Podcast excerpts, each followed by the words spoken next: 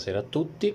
Siamo all'ultima puntata della stagione del caffè del pomeriggio. Io, come di consueto, sono l'ormai conduttore del caffè, il capo opinionista IW Alfonso Casciello e oggi ci siamo, noi dello staff, posti delle domande a cui andremo a cercare di dare una risposta precisa. Partiamo con un fatto, diciamo, abbastanza semplice da capire, mettiamola così. Ovvero che Steve Austin, molto tempo fa, affermò che un wrestler di qualsiasi federazione, di qualsiasi ambito, se non ambisce al desiderio di diventare campione del mondo, non può effettivamente definirsi tale.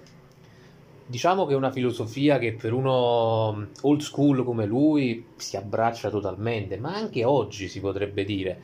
Anche Cody Rhodes recentemente, quando è stato intervistato a The Bump, il programma social, mettiamolo così, della WWE con Kayla Braxton come conduttrice, aveva detto che un wrestler, oltre ad essere un po' egocentrico, megalomane, perché comunque un wrestler per fare la, quello che fa deve credersi un po' importante, se no se, se sei troppo umile non daresti lo stesso effetto, ma soprattutto ha detto che conta vincere. Quello che importa nel wrestling è vincere, non, non ci sono altre vie, come in qualsiasi altro sport nel calcio, nel football, nel basket. Puoi anche aver fatto la partita della vita, ma se hai perso anche di un punto, tu hai perso. Vuol dire che hai, qualcuno è stato migliore di te. E quindi il ragionamento è quello.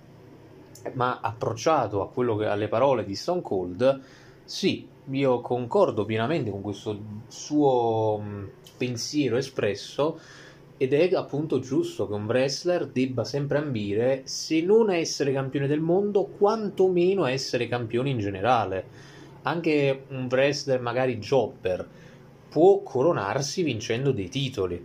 Prendete ad esempio, ora è un po' campato, però mettiamolo in quel, in quel mondo. Nel mondo della WWE Brian Myers, chiamato la Kurt Hawkins, era letteralmente il più grande jobber che ci possiamo ricordare, colui che aveva la streak di sconfitte più longeva della storia. Però persino uno come lui si è coronato a WrestleMania di qualche anno fa battendo insieme a Zack Ryder i revival per i titoli tag team di Raw. Questo è un po' il senso su cui si deve basare la carriera di un wrestler, vivere per quei momenti non per vincere dei match o altro, ma per vincere dei titoli per l'appunto. Però c'è una domanda nella domanda. Se questo discorso che ha fatto Stone Cold si può paragonare al mondo odierno dove la kayfabe è ormai morta? Diciamo sì e no. Rispetto al passato è vero che la kayfabe, quando ai tempi social praticamente erano un qualcosa di che si poteva paragonare a qualche forum, mettiamola così, di wrestling, specialmente negli anni 90, i wrestler della WWE avevano quell'alone molto più mistico, mettiamola così, molto più elevato. Erano considerati veramente dei superuomini, persone che mettevano il loro corpo per lo spettacolo Oggi invece con la kayfabe morta per l'appunto ed è un fatto risaputo e raramente come nel caso magari di un MJF troviamo wrestler che la rispettino fino in fondo uh, i wrestler adesso non hanno più quell'alone mistico bensì sono delle persone normali come tutti noi con delle famiglie, con degli hobby che ridono, scherzano, giocano e magari escono appunto fuori dal personaggio che loro interpretano negli show. Prendiamo ad esempio un The Fiend creatura quasi dell'orrore in WWE quando c'era, lo vedi su Instagram, Windham Rotunda, ed è un padre di famiglia che si fa le foto con la figlia e con la moglie, quindi toglie un po' quel senso.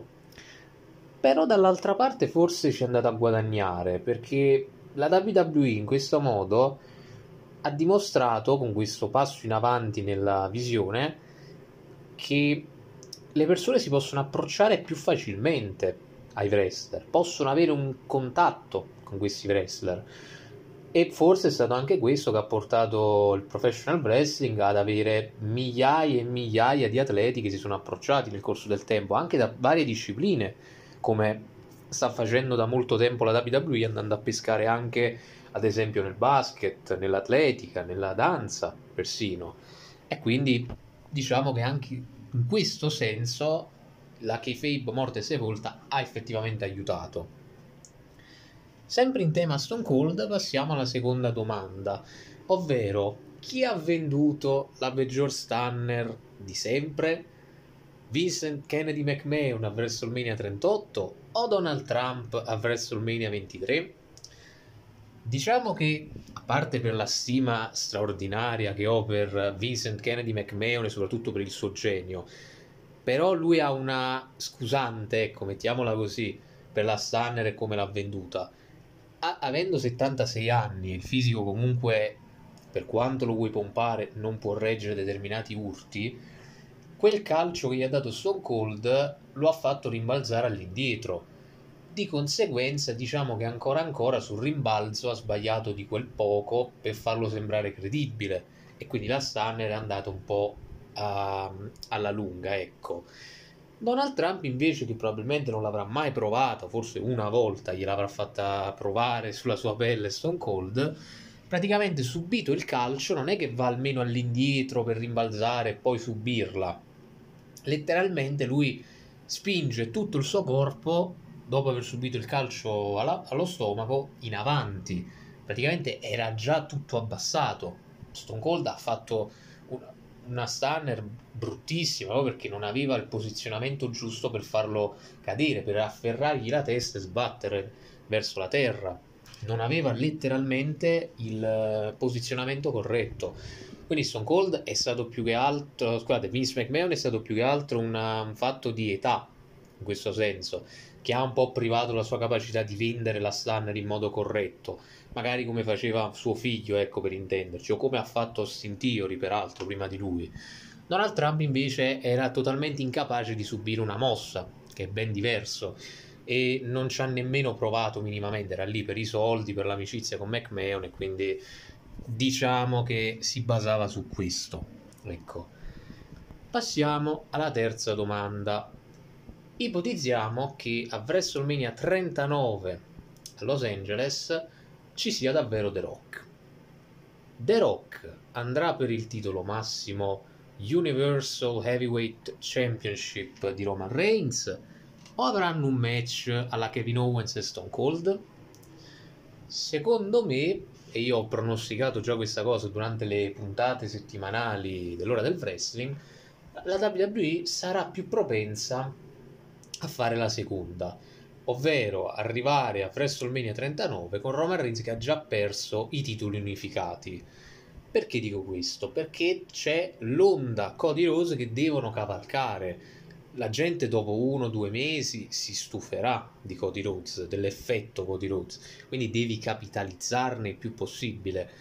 Magari a settembre, magari ad agosto, quando c'è SummerSlam, potrebbe vincere il titolo massimo WWE e questo lascerebbe Roman Reigns con lo spiraglio tranquillo per poter andare a WrestleMania contro letteralmente il vero capo tribù della famiglia Noai, vale a dire The Rock, l'uomo per eccellenza dell'era moderna se si pensa alla famiglia samoana.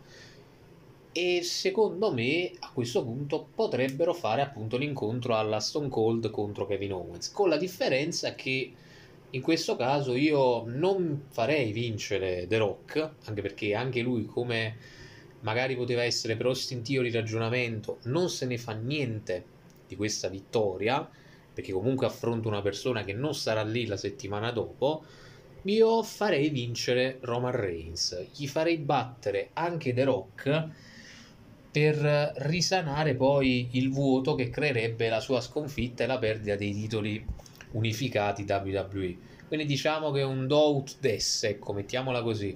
Io ti levo i titoli, però ti do la vittoria su, Roma, su The Rock, così da risanare i buchi, ecco, riattappare i buchi, mettiamola così. Passiamo alla penultima domanda di questo episodio ed è Triple H.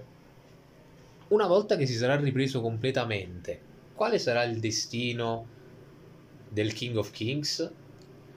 Allora, il suo è un destino che è stato assai crudele, perché oltre ai problemi di salute, Miss McMahon ha ri- rimodellato letteralmente la sua creatura, la sua bambina, ovvero NXT, una cosa su cui aveva iniziato a lavorare addirittura i primi tempi con l'NXT Commissioner eh, compianto Dusty Rhodes. E da allora ne hanno fatti passi da gigante quel roster, da quel minuto complesso di wrestler che aveva, tra cui i vari Neville, oggi conosciuto come Pac, Sami Zayn, uh, Seth Rollins, Jinder Mahal, per fare un altro nome particolare che ha sorcato NXT, Bo Dallas, ecco, da allora avevano fatto passi da gigante, era diventato un vero e proprio roster attivo, tanto da vincere le Survivor Series a sorpresa, un po' di tutti, ecco. E adesso è tornato a essere un settore di sviluppo, non a livello del reality, però sicuramente migliore di quello, non che ci volesse molto.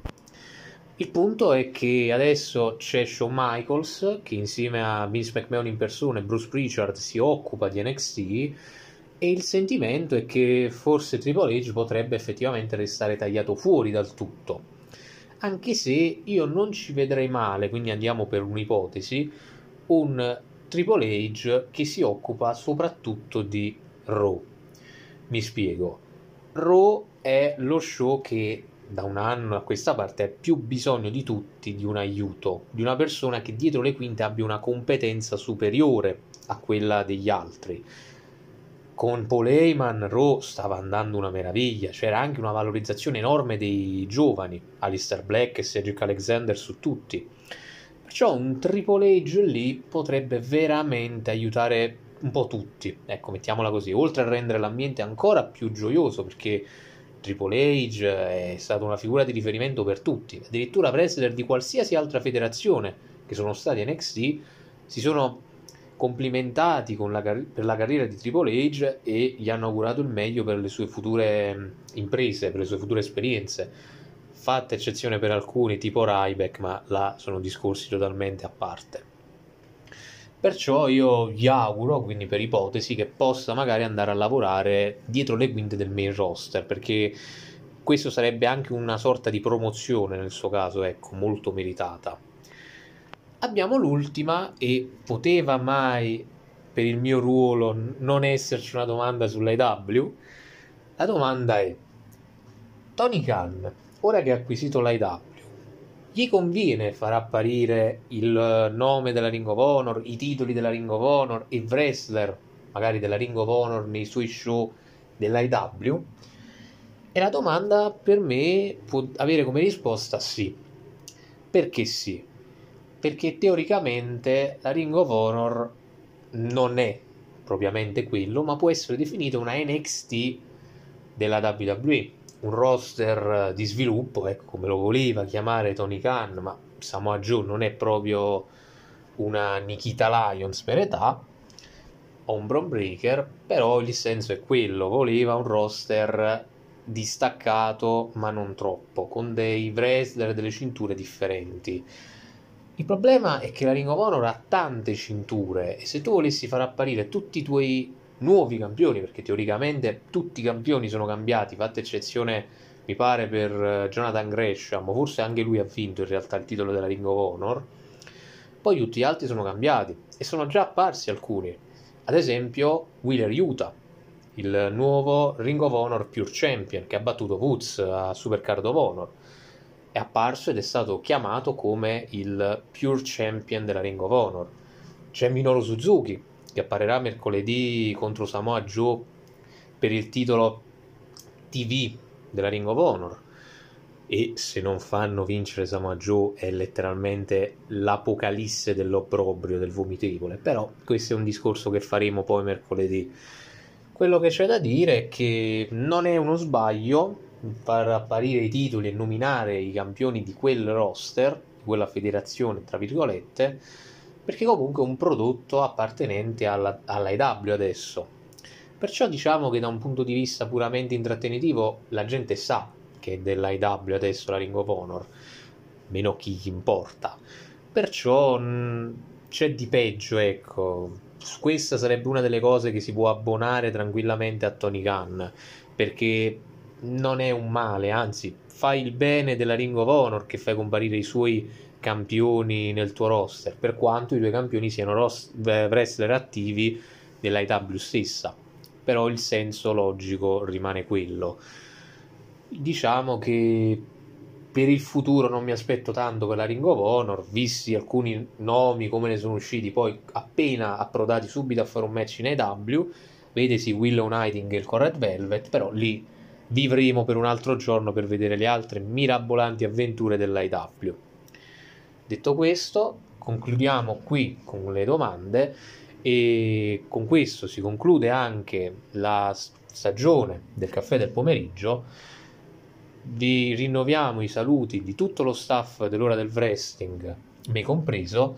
Io sono il capo opinionista EW Alfonso Casciello e buona giornata a tutti i fan.